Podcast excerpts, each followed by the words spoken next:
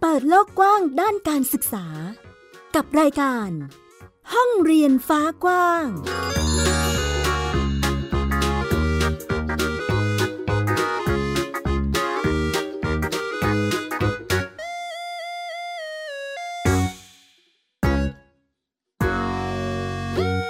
วัสดีค่ะ ต้อนรับคุณผู้ฟังทุกท่านเข้าสู่รายการห้องเรียนฟ้ากว้างค่ะ อยู่กับแม่หญิงสกาวรัฐวงมั่นกิจการที่ www.thaipbspodcast.com ค่ะ พูดคุยกันประเด็นการศึกษาการจัด การศึกษาโดยครอบครัวโฮมสคูลหรือบ้านเรียนนั่นเองนะคะ วันนี้ค่ะคุณผู้ฟังมีประเด็นการศึกษาที่เราอยากจะชวนฟังชวนคุยกันเลยทีเดียวนะคะ กับรูปแบบการจัดการศึกษาที่ครอบครัว เลือกจัดให้กับลูกๆตั้งแต่ประถม จนกระทั่งตอนนี้เข้าสู่ห่วงของการจัดในระดับชั้นมัธยมศึกษาแล้วค่ะ อยู่ในพื้นที่จังหวัดนครปฐมค่ะ เดี๋ยวเราไปคุยกับคุณพ่อคุณแม่ ซึ่งเป็นผู้จัดการศึกษาและ จัดทำบ้านเรียนศิลธรรมค่ะ สวัสดีค่ะ สวัสดีครับพ่อการนะครับ การรัตนจุนครับ สวัสดีค่ะ แม่นุชค่ะ อรนุชรัตนจุนค่ะค่ะ สวัสดีค่ะ เป็นคุณพ่อคุณแม่แล้วก็ผู้จัดการศึกษารวมถึงเรียกว่าเป็นผู้ดูแลเด็ก ๆ เลยของบ้านเรียนศิลธรรมนะคะพ่อการนะคะการรัตนจุนคุณแม่นะคะ แม่นุชอรนุชรัตนจุนค่ะ ถามถึงในรูปแบบของการจัดการศึกษาสักหน่อยค่ะ ของบ้านเราเน้น แนวทางทิศทางการเรียนรู้อย่างไรคะเชิญคุณแม่ครับ ก็จะเป็นการเรียนรู้แบบกลุ่มประสบการณ์นะคะ เหมือนเราจะเน้นเรื่องเกี่ยวกับทักษะชีวิตค่ะ จะออกไปแนวตามธรรมชาติ การใช้ชีวิตประมาณนี้ค่ะเกินนิดนึงนะครับคือผมเออเป็นนักวาดรูปแล้วก็สอนเด็กเกี่ยวกับธรรมชาตินะครับ วาดรูปดูนกเดินป่าอะไรเงี้ยครับ ก็เด็กๆก็เลยได้ไปกับผมตั้งแต่เด็ก ๆเลย จนตอนนี้ก็ยังไปแม้ว่าจะน้อยหน่อยแต่ก็ยังไปอยู่ ก็ประมาณประมาณนี้ครับ ก็คือสนใจเกี่ยวเรื่องธรรมชาติก็เลยให้เด็ก ไปธรรมชาติกับพ่อแม่นะครับ ค่ะ จากจุดนี้เลยค่ะ เพราะการมีส่วนช่วยผลักดันให้เด็กๆสนใจเรื่องธรรมชาติด้วยไหมคะ จากการที่เราเป็น นักวาดภาพ ธรรมชาตินกอะไรทั้งหลาย คิดว่ามีส่วนกระตุ้นหรือส่งผลอะไรให้ลูกๆสนใจในทิศทางนี้มากน้อยแค่ไหนคะสิ่งที่เห็นนะครับก็คือจะเห็นว่าเด็กๆก็สนใจสิ่งรอบตัวมากขึ้นนะครับ การการไปธรรมชาติเนี่ยมันจะทำให้ เราเราเข้าป่าไปไปไปดูธรรมชาติ ไปดูต้นไม้ไปดูสัตว์ ไปดูแมลงอะไรต่างๆในธรรมชาตินะครับ คือจริงๆแล้วในป่าเนี่ยมันมีสิ่งเล็ก ๆ อะไรมากมาย หลายคนบอกว่าไปป่าเนี่ยไม่เห็นอะไรเลย แต่พอไปกับผมหรือไปกับครูที่เขาแนะนำได้เนี่ยเขาก็จะเห็นอะไรมากขึ้น ผมคิดว่าอันเนี้ยมันคือการเพิ่มการสังเกตของเด็ก ก็ทำให้เด็ก ๆ เนี่ย สังเกตอะไรมากขึ้น เราก็ใส่เรื่องสิ่งแวดล้อมเรื่องอะไรเข้าไปพวกนี้เข้าไปครับ ก็จะทำให้เขาเข้าใจเรื่อง เกี่ยวกับต้นไม้ เกี่ยวกับความเชื่อมโยงในธรรมชาติต่างๆ แบบนี้จริงๆแล้วเวลาที่เรามีกิจกรรมหรือพาเด็กๆเข้าป่าไปเดินป่า ควรจะมีผู้นำทางหรือไกด์หรือคนแนะนำหรือคุณครูอะไรแบบนี้ใช่ไหมคะเพราะการ ถ้ามีก็จะดีครับ คือมันจะทำให้ให้จากสิ่งที่บอก หลายคนบอกว่าไม่เห็นมีอะไรเลยจะทำให้มีอะไรมากขึ้นนะครับ ถ้าสมมติว่ามีคนรู้จักเรื่องนกก็เราก็จะได้พบนกได้ยินเสียงนก อันนี้เขาจะบอกได้ คนที่รู้จักแมลงเขาก็จะบอกเรื่องแมลงได้ หรือคนที่รู้จักทุกอย่างเนี่ยเขาจะบอกได้หมดเลย เรื่องเห็ดเรื่องแมลงเรื่องความสัมพันธ์ของธรรมชาติ เรื่องต้นไม้อะไรพวกนี้ครับผมเดินป่าหรือว่าเที่ยวป่ามาสามสิบปีแล้วเนี่ย ก็ยังเรียนไม่หมด เรื่องต้นไม้เนี่ย มันยังมีอีกเยอะเลยครับ ผมคิดว่าถ้ามีเนี่ย จะสนุกกว่านะครับ ครับแล้วสิ่งนี้จะทำให้เด็ก รู้จักสังเกตรอบตัวมากขึ้นครับ จากที่เคยเห็นจากเด็ก ๆ หลาย ๆ คนนะครับ เราก็จะสังเกตสิ่งรอบตัวมากมากขึ้นครับ อืม ก็เห็นเป้าหมายที่เราต้องการที่จะเข้าไปในป่า หรือจุดอะไรที่เป็นสิ่งที่ให้เราหรือเด็กๆได้ได้มองได้เห็นได้เรียนรู้เพิ่มเติมมากขึ้นนั่นเองนะคะ ถามถึงในรูปแบบของออลักษณะการเรียนรู้ร่วมกันหน่อยค่ะ แบบนี้คุณแม่ต้องเป็นคนที่รักธรรมชาติด้วยไหมคะ มีทิศทางยังไงเอ่ย ก็คือไปคืออย่างนุชนี่ก็คือ ทำงานด้านเกี่ยวกับพวกธรรมชาติสิ่งแวดล้อมตั้งแต่เรียนจบเลย แล้วเราก็ชอบทางด้านนี้อยู่ด้วยค่ะ ก็เลยคิดว่า ธรรมชาติเนี่ยจะเป็นสิ่งที่หล่อหลอมหลาย ๆ สิ่งหลาย ๆ อย่าง ทั้งเรื่องการเรียนรู้การใช้ชีวิต ทัศนคติ คือทุกสิ่งทุกอย่างที่เป็นชีวิตก็คืออยู่ในธรรมชาติ เพราะฉะนั้น มนุษย์คนเราก็เป็นส่วนหนึ่งของธรรมชาติ เลยคิดว่าธรรมชาติเนี่ยน่าจะเป็นสิ่งที่ช่วยสอนและหล่อหลอมเขาได้ดีที่สุดค่ะ ก็เลยก็เลยแบบเออพาเขาไปแนวนี้ค่ะอ่าเราเห็นความชัดเจนในรูปแบบของการเรียนรู้ของครอบครัวบ้านเรียนศิลธรรมนะคะ จะมีทิศทางของความเป็นธรรมชาติเน้นของการดำเนินวิถีชีวิตอยู่ร่วมกับธรรมชาตินั่นเอง เด็กๆ น่าจะสนุกสนานทีเดียวค่ะ ขออนุญาต ถามถึงน้องๆบ้างดีกว่าสองคนน้องศีลและน้องธรรมถูกไหมคะ ใช่ค่ะค่ะ ก็คือน้องศีลนะคะ เด็กชายพีรทัศน์รัตนจุลค่ะ ชื่อเล่นศีลแล้วคุณน้องก็คือพีรพัฒน์รัตนจุลชื่อเล่นธรรมค่ะ เป็นฝาแฝดค่ะ ตอนนี้อายุสิบสี่แล้วค่ะ ขออนุญาตถามเจาะเรื่องของน้องๆเลยสองคนที่เป็นฝาแฝดด้วยกัน อันนี้เขามีทิศทางหรือมุมมองความสนใจเหมือนกันไหมคะ คุณแม่ ต่างกันค่ะสองคนนี้อย่างคนพี่ก็คือพี่ศิลนี่เขาจะเหมือนเป็นคนช่างสังเกตค่อนข้างละเอียด แล้วก็เขาจะชอบในแนวทางที่แบบการอ่าน แล้วก็ชอบที่จะ ตอนนี้เห็นก็คือที่เห็นชัดเจนก็คือเขาจะเป็นคนที่ชอบเกี่ยวกับเรื่องเกี่ยวกับประวัติศาสตร์ แล้วก็เริ่มเขียนนิยายเขียนการ์ตูนช่องเนี่ยค่ะ แต่งแต่งนิยายสั้นๆของตัวเองอะไรเงี้ยค่ะ ชอบอ่านเกี่ยวกับพวกเกี่ยวกับประวัติศาสตร์ สงครามโลกอะไรพวกนี้ค่ะ เป็นแนวนั้น แต่อย่างคนน้องน้องทำนี่เขาจะเป็นออกแนวชอบทดลอง ชอบแบบว่าทำอะไรใหม่ ๆ ตอนนี้เขาก็ต่อโมเดลกับพ่อคืออ่าเป็นพวกพลาสติกจำลองอะค่ะ ที่เป็นเกี่ยวกับพวกรถถังสงครามโลกหรืออะไรอย่างนี้ค่ะ ก็มีวาดรูปด้วย มีดนตรีบ้างค่ะ ตามแต่โอกาสตามความสนใจเป็นช่วงๆค่ะ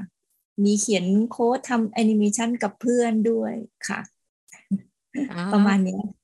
สองแฝดเนาะก็มีความสนใจที่ดูแตกต่างกันทีเดียว แบบนี้คุณพ่อคุณแม่แบ่งกิจกรรมหรือแบ่งเวลาการลงมือทำร่วมกันยังไงคะแบ่งพาร์ทกันยังไงระหว่าง คุณพ่อคุณแม่ต้องแบ่งกันดูแลไหมคะหรือจัดยังไงเอ่ยก็เออส่วนใหญ่ก็คือแม่ก็จะเป็นคนดูแลทุกสิ่งในบ้านเนาะเกี่ยวกับ ชีวิตประจำวัน แล้วก็เรื่องทิศทางการเรียนรู้ แต่ว่าพอเป็นการเจาะลึกไปในกิจกรรมก็จะเป็นคุณพ่อคอยช่วยแนะนำคอยดูแลค่ะ อย่างพวกเกี่ยวกับเรื่องใช้เทคโนโลยี อย่างเรื่องศิลปะ หรืออย่างเรื่องการทำแบบจำลองพลาสติกโมเดลค่ะ ก็จะเป็นคุณพ่อคอยดูแลไป เราก็จะดูแลเรื่องทิศทางของแผนการเรียนรู้ว่าเออมันไปทางไหนยังไงคุยกับเขาว่า สนใจจะทำช่วงนี้สนใจจะทำอะไร จะทำแบบไหนประมาณนี้ค่ะ ให้เขาลองเออประมวลความคิดของเขาออกมาเป็นเป็นแผนการทำงานคร่าวๆของเขา แล้วก็ปรึกษากับคุณพ่อว่าเออมันจะทำได้รูปแบบแบบไหนในระยะระยะเวลาแล้วก็ทิศทางใดประมาณนี้ค่ะ อืมมีการแบ่งในส่วนของหน้าที่กันนะคะ ระหว่างคุณพ่อคุณแม่ ก็คือดูแล โดยรวมก็ร่วมกันดูแลช่วยกัน พัฒนาศักยภาพน้องนะคะะแบบนี้ขออนุญาตถามเจาะในส่วนของจุดเริ่มต้นของบ้านเรียนของเราหน่อยค่ะ เราเห็นอะไรหรือว่าเรามีจุดมุ่งหมายอะไรยังไงถึงเลือกที่จะมาโฮมสกูลให้น้องๆคะก็คือตั้งแต่ชั้นอนุบาลเนี่ย เราเห็นการเรียนรู้ที่แตกต่างของสองคนนี้ค่ะ แต่ว่าพอเวลาไปโรงเรียนเนี่ยโอกาสที่เขาจะได้เรียนรู้ต่างกันเนี่ย มันมันค่อนข้างที่จะจำกัด แล้วก็ ด้วยธรรมชาติของคนส่วนใหญ่ใช่ไหมคะ ที่จะเปรียบเทียบว่าเออแฝดจะต้องเหมือนกัน ต้องเห็นเหมือนกันชอบเหมือนกัน แต่เราไม่ได้เราเราเราเห็นความแตกต่างตรงนั้น เราก็เลยคิดว่าเออการจัดการเรียนรู้เองเนี่ย ก็น่าจะตอบโจทย์ได้ดีกว่าถึงเกี่ยวกับเออการเรียนรู้ที่ต่างกันของของเด็กสองคนนี้แล้วก็ก็จะเป็น จะมีข้อที่เป็นหลักสำคัญเลยที่ให้เราตัดสินใจทำโฮมสคูลก็คือ เรารู้สึกว่าการเรียนรู้ในโรงเรียนในระบบเนี่ยไม่ มันไม่ใช่เป็นการเรียนรู้ที่แท้จริง ไม่ใช่การเรียนรู้จากธรรมชาติของมนุษย์ เราก็เลยคิดว่า ถ้าอย่างนั้นเนี่ยเราพาเขาไปเรียนรู้เองดีไหมตามธรรมชาติของเด็กของแต่ละวัยที่ที่การความสนใจหรือการเรียนรู้แต่ละช่วงเวลาเนี่ย จะมีการแตกต่างกันไปตามเอ่อตามบริบทของแต่ละคนด้วยค่ะ ก็เลยคิดว่าเออทำทำโฮมสคูลอาจจะน่าจะตอบโจทย์ได้ดีกว่า ไม่ได้มีจุดมุ่งหมายเรื่องเกี่ยวกับความความรู้เท่ากับการเรียนรู้ในตนในตัวตนของเขาอะค่ะ คือเราเราจะเน้นให้เขาได้เรียนรู้ตัวเอง เป็นหลักเป็นหลักเป็นหลักสำคัญก่อนค่ะ เรื่องแต่เรื่องความรู้เนี่ย เราก็คิดว่ามันคือเมื่อเขาเรียนรู้ตัวเองได้แล้วเขารู้จักตัวเองแล้วเนี่ย การหาความรู้ด้วยการเรียนรู้ในสิ่งรอบตัวเอ่อที่เป็นสภาพแวดล้อมหรือว่าเป็นความสนใจเนี่ยมันมันก็จะคือเหมือนกับจะง่ายขึ้น จะตอบโจทย์ตัวเองได้ดีกว่า ถ้าเรารู้จักตัวเองประมาณเนี้ยค่ะขอเสริมนิดนึงนะครับ คือเราเนี่ย ตั้งแต่ยังไม่มีลูกเนี่ยเราเป็นอาสาสมัคร หลายที่เลยเกี่ยวกับสิ่งแวดล้อมมั่งเกี่ยวกับการนู่นนี่นั่นไปช่วยวัดทำบุญหรือว่าไปช่วยงานอะไรต่างๆนะครับ อันนี้ผมคิดว่ามันเป็นจิตอาสาอะไรหลายอย่างนะครับ คือผมคิดว่าอันนี้มันคือการเรียนรู้อย่างหนึ่ง ซึ่งเราไปบ่อยมาก เราคิดว่าถ้าพาลูกไปเนี่ยมันก็ซึมซับไปได้ ซึ่งหลังจากทำโฮมสกูลแล้วเด็กก็ได้ไป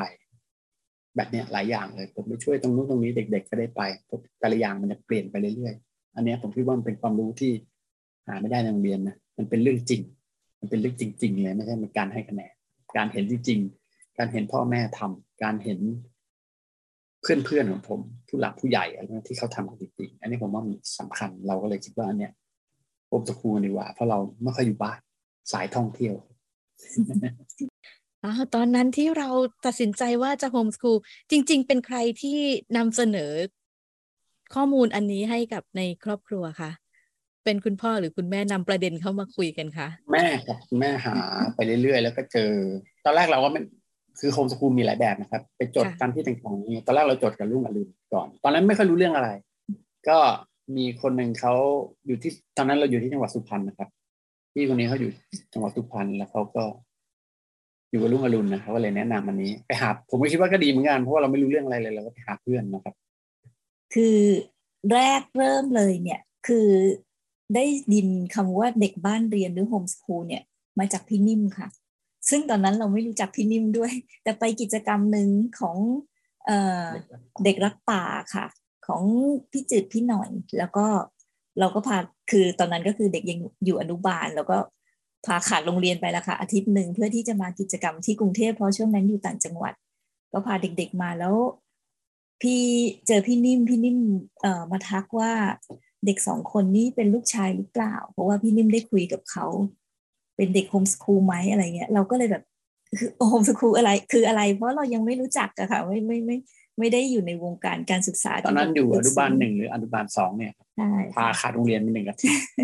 ไปร่วมกิจกรรมที่ฮอซินกรุงเทพค่ะคือพี่นิ่มพี่นิ่มเล่าให้ฟังว่าคือที่ที่สงสัยที่ถาม เพราะว่า เออเจอเขากำลังไป กำลังจะทานอาหารนะคะเขาไปเขาหิวเขาก็เลยบอกกับเขาว่างั้นไปขอพี่ๆที่เป็นสตาฟนะเขาก็เดินกันไปสองคนพี่นิ่มก็พอดีกำลังจะไปทานอาหารพอดีพี่นิ่มก็คุยกับเขาว่าเออหนูมาจากไหน มายังไงอะไรเงี้ยค่ะ สอบถามคุยกันเขาก็บอกกับพี่นิ่มบอกว่าขอโทษนะครับ คุณป้าขอผมไปทานข้าวก่อนครับ ผมหิวเดี๋ยวผมค่อยมาคุย ซึ่งพี่นิ่มก็แบบรู้สึกว่า เออเด็กสองคนนี้แบบ เออ ก็เลยสนใจ ก็แต่ก็คือช่วงนั้นก็คือยังอนุบาลอยู่ค่ะ จนพอ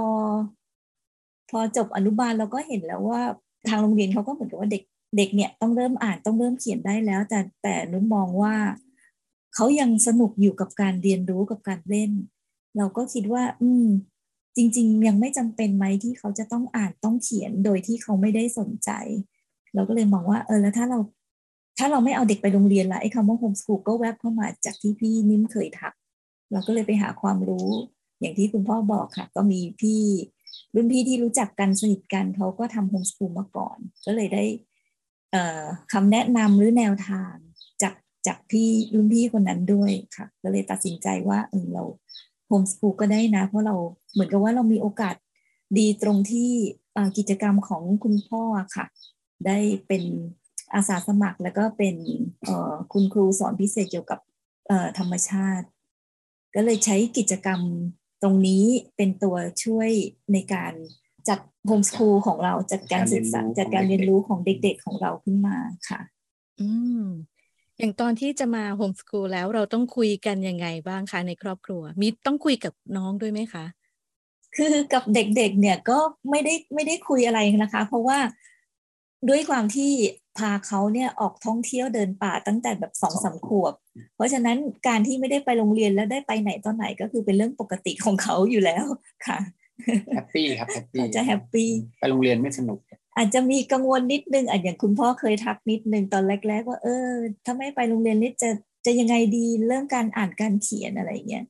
แต่ในความที่ของนุชก็คือ เอ่อเอาเอาเอาเอาธรรมชาติของตัวเองเป็นหลักดีกว่า เพราะว่าตัวเองเนี่ยชอบการเรียนรู้โดยที่เอ่อเหมือนเราเราจะไม่ชอบที่จะต้องมานั่งท่องจำหรืออะไร จะเป็นคนที่ชอบแบบว่า ออกไปเรียนรู้ในสิ่งที่มันเป็นจริงมากกว่าก็เลย เชื่อมั่นว่าเออไอการเรียนรู้โดยที่พาให้เขาไปเห็นของจริง ได้ไปท่องเที่ยวได้ไปสัมผัสชีวิตจริง ได้ไปเห็นสังคม เห็นอะไรที่มันแบบไม่ใช่แค่เราอ่านจากหนังสือนี่คิดว่ามันเป็นการเรียนรู้ที่ มันเป็นธรรมชาติแล้วก็เป็นสิ่งที่เขาได้เรียนรู้ด้วยความรู้สึกมากกว่าเรียนรู้ได้ด้วยแค่การท่องจำค่ะ ก็เลยคิดว่าเออไม่น่าจะมีปัญหาเรื่องการอ่านการเขียน เพราะว่าถ้าถึงเวลาตรงนั้นจริง เดี๋ยวเขาก็คงจะนะเขาคงจะขวนขวายหรือว่าคงจะมีแรงผลักดันอะไรสักอย่างหนึ่งทำให้เขาได้แบบเออได้อ่านได้เขียนขึ้นมาอะไรเงี้ยค่ะอ่าในส่วนนี้ค่ะ มนุช บอกว่ามีบางช่วงที่คุณพ่อหรือว่าในครอบครัวก็มีความกังวลเล็ก ๆ น้อย ๆ แหละ แต่ก็ยังใช้การพูดคุยหรือว่าการวางใจเนาะที่จะเชื่อมั่นว่า อ่าเดี๋ยว มันจะมีบางจุดบางช่วงที่ลูกจะค่อย ๆ เติบโตแล้วก็ก้าวผ่านไปได้นั่นเองนะคะอะฟังมาถึงตรงนี้ เชื่อว่าหลาย ๆ ท่านน่าจะอยากสอบถามหรืออยากฟังว่าระยะเวลาหรือห่วงเวลาที่เราจัดโฮมสกูลให้น้องมาจนกระทั่งตอนนี้คือมัธยมแล้ว มีอุปสรรคมีเหตุการณ์อะไรเกิดขึ้นบ้างที่เราคิดว่ามันเป็นปัญหาหรือต้องพยายามปรับแก้ไขในรูปแบบของการจัดกิจกรรมการเรียนรู้ในรูปแบบของบ้านเราอะค่ะบ้านเราแล้วครับอุปสรรคผมว่าคิดว่าทั่วๆไปสำหรับบ้านของตัวครูคือคนรอบข้างครับทำไมอย่างนั้นทำไมอย่างนี้อะลูกผมตอนช่วงนั้นจะไว้ผมยาวสี่สามหรือสี่ปีจะไว้เพื่อจะไปไปบริจาคนะให้คนป่วยมะเร็งโอ้โหช่วงนี้โดนหนักครับ เป็นผู้หญิงมั่งเป็นนู่นนี่นั่นมั่งอะไรเงี้ยอ่าก็ส่วนมากอุปสรรคจากคนรอบข้างมากกว่าสำหรับบ้านเราเนี่ย มันเราไม่ได้เน้นวิชาการนะครับ เน้นเขาเรียกอะไรนะทักษะทักษะชีวิต มันก็เลยจะดูแปลกๆว่าทำไมเหมือนกับไปเที่ยวตลอดเวลา แต่ผม พอเวลาผ่านไปเนี่ย ผมเห็นเลยว่ามันมันก็มีการเรียนรู้อีกแบบหนึ่งมันไม่ใช่ ไม่ใช่แบบไปเรียนรู้เพื่อจะเป็นแพทย์ เป็นวิศวะอะไรเงี้ยแต่ก็เป็นในตัวของเขาเองอันนี้คือ แต่มันจะมองไม่ค่อยเห็นหรอก แต่มันจะค่อยๆมาเรื่อยๆ เพราะเราเป็นทักษะชีวิตจริงๆไม่แทบจะไม่ได้เรียนอะไรเลย แต่ก็เขาก็เรียนในแบบของเขา เรียนจากชีวิตจริง ซึ่งมันมันไม่เหมือนในโรงเรียนเนาะคือแม่ผมมาเป็นครู เพื่อนแม่ผมเป็นครูเขาก็ถามตลอด ตอนนี้เป็นยังไงบ้างแล้วแล้วยังไงอะไรยังไง เอ๊ะทำไมอย่างนั้นเอ๊ะทำไมอย่างนี้เมื่อไหร่จะเข้าโรงเรียนเลยอันนี้คือปัญหาของทำบ้านเรียนกับทุกบ้านเนาะมันจะเป็นอย่างนี้แหละสำหรับคนรอบข้างแต่ก็ไม่ได้มี ไม่ได้มีอะไรกับเรา เราก็เราเข้าใจลูกเราเราก็พอครับเพราะส่วนใหญ่สิ่งกิจกรรมหรือว่าการเรียนรู้ที่เน้นที่ลูกจะเน้นให้เขาทำเลยคือการมีทักษะชีวิตก็คือการช่วยเหลือตัวเองอยู่ด้วยด้วยตัวเองได้ รู้จักว่าเอ่อเข้าใจว่าตัวเองเนี่ยชอบอะไรไม่ชอบอะไร แล้วก็เลือกทำในสิ่งที่เหมาะสมกับกาลเทศะค่ะ แล้วโดยที่เราก็พยายามที่จะสอดแทรกเกี่ยวกับ คุณธรรมจริยธรรม แล้วก็ศาสนาเข้าไปด้วยเพื่อที่จะให้เขาเดินไปในทางที่มันที่ถูกที่ควรค่ะ แล้วก็คิดว่าสิ่งเนี้ยบางทีเนี่ยทางโรงเรียนอาจจะมีให้ไม่มากพอ เราก็เลยคิดว่าโอเคเราเราไม่ได้เน้นเรื่องวิชาการใช่ไหมคะคือถ้าไปเทียบกับเด็กในโรงเรียนอย่างเงี้ยสองคนนี้ก็ไม่มีวิชาการอะไรที่จะเป็น ที่จะไปที่จะไปเอ่อ ไปเทียบกับเขาได้เนาะแต่เราคิดว่าด้วยด้วยด้วยทักษะชีวิตเนี่ยเขาสามารถเข้าใจปรับตัวกับสิ่งต่างๆ สภาพแวดล้อมต่าง ๆ เพราะว่าเราพาเขาไปเนี่ยบางทีเจอสิ่งที่เอ่อมันอะไรนะ สิ่งที่คาดหวังแล้วสมหวังกับสิ่งที่คาดหวังแล้วก็ไม่สมหวัง แล้วเขาสามารถที่จะเข้าใจแล้วก็ปรับความคิดการมองแล้วก็ปรับอารมณ์ทัศนคติให้ แก้ปัญหาตรงนั้นหรือว่าทำทำความเข้าใจกับตรงนั้นได้ดีค่ะ ก็คือนี่คือสิ่งที่ทางครอบครัวเราเนี่ยพยายามที่ที่ที่จะบ่มเพาะแล้วก็หล่อหลอมให้เขาเป็น เพราะว่าเพื่อที่จะอีกหน่อยต่อไปเนี่ยเขามีจิตใจที่เข้มแข็ง เขาก็สามารถที่จะเผชิญเผชิญกับอุปสรรคหรือปัญหาอะไรต่างๆ ที่มากระทบจากภายนอกได้ด้วยความ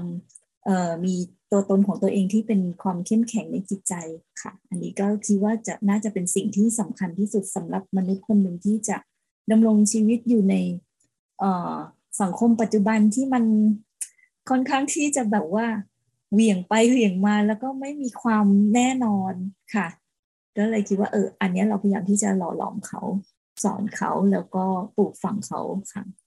เรียกว่าเข้มแข็งได้ไหมคะแม่นุชในลักษณะที่เรามีความชัดเจนเนาะที่จะให้มนุษย์คนหนึ่งหรือลูกของเรานั่นเองนะคะ เติบโตไปในทิศทางที่ดีสำหรับการดำรงชีวิตอยู่หรือเผชิญ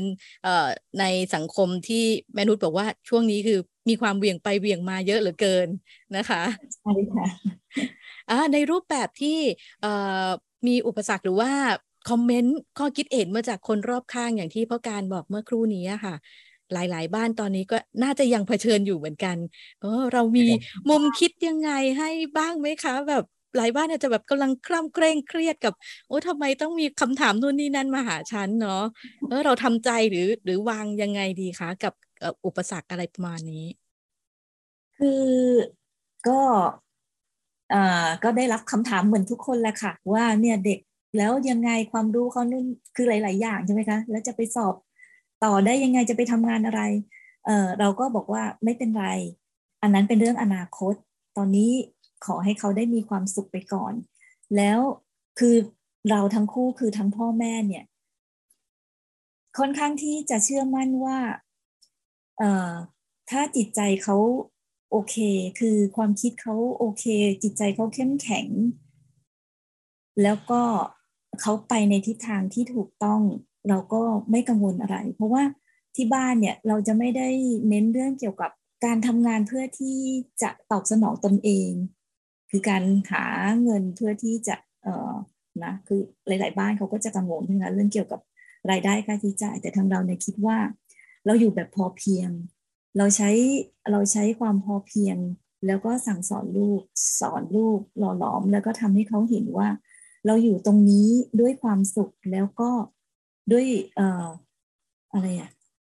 เป็นความต้องการของเราแท้จริง มั่นคงในตนเองและเราก็รู้ว่าเราต้องการอะไร แล้วเราพยายามทำสิ่งนั้นเพื่อที่จะให้มัน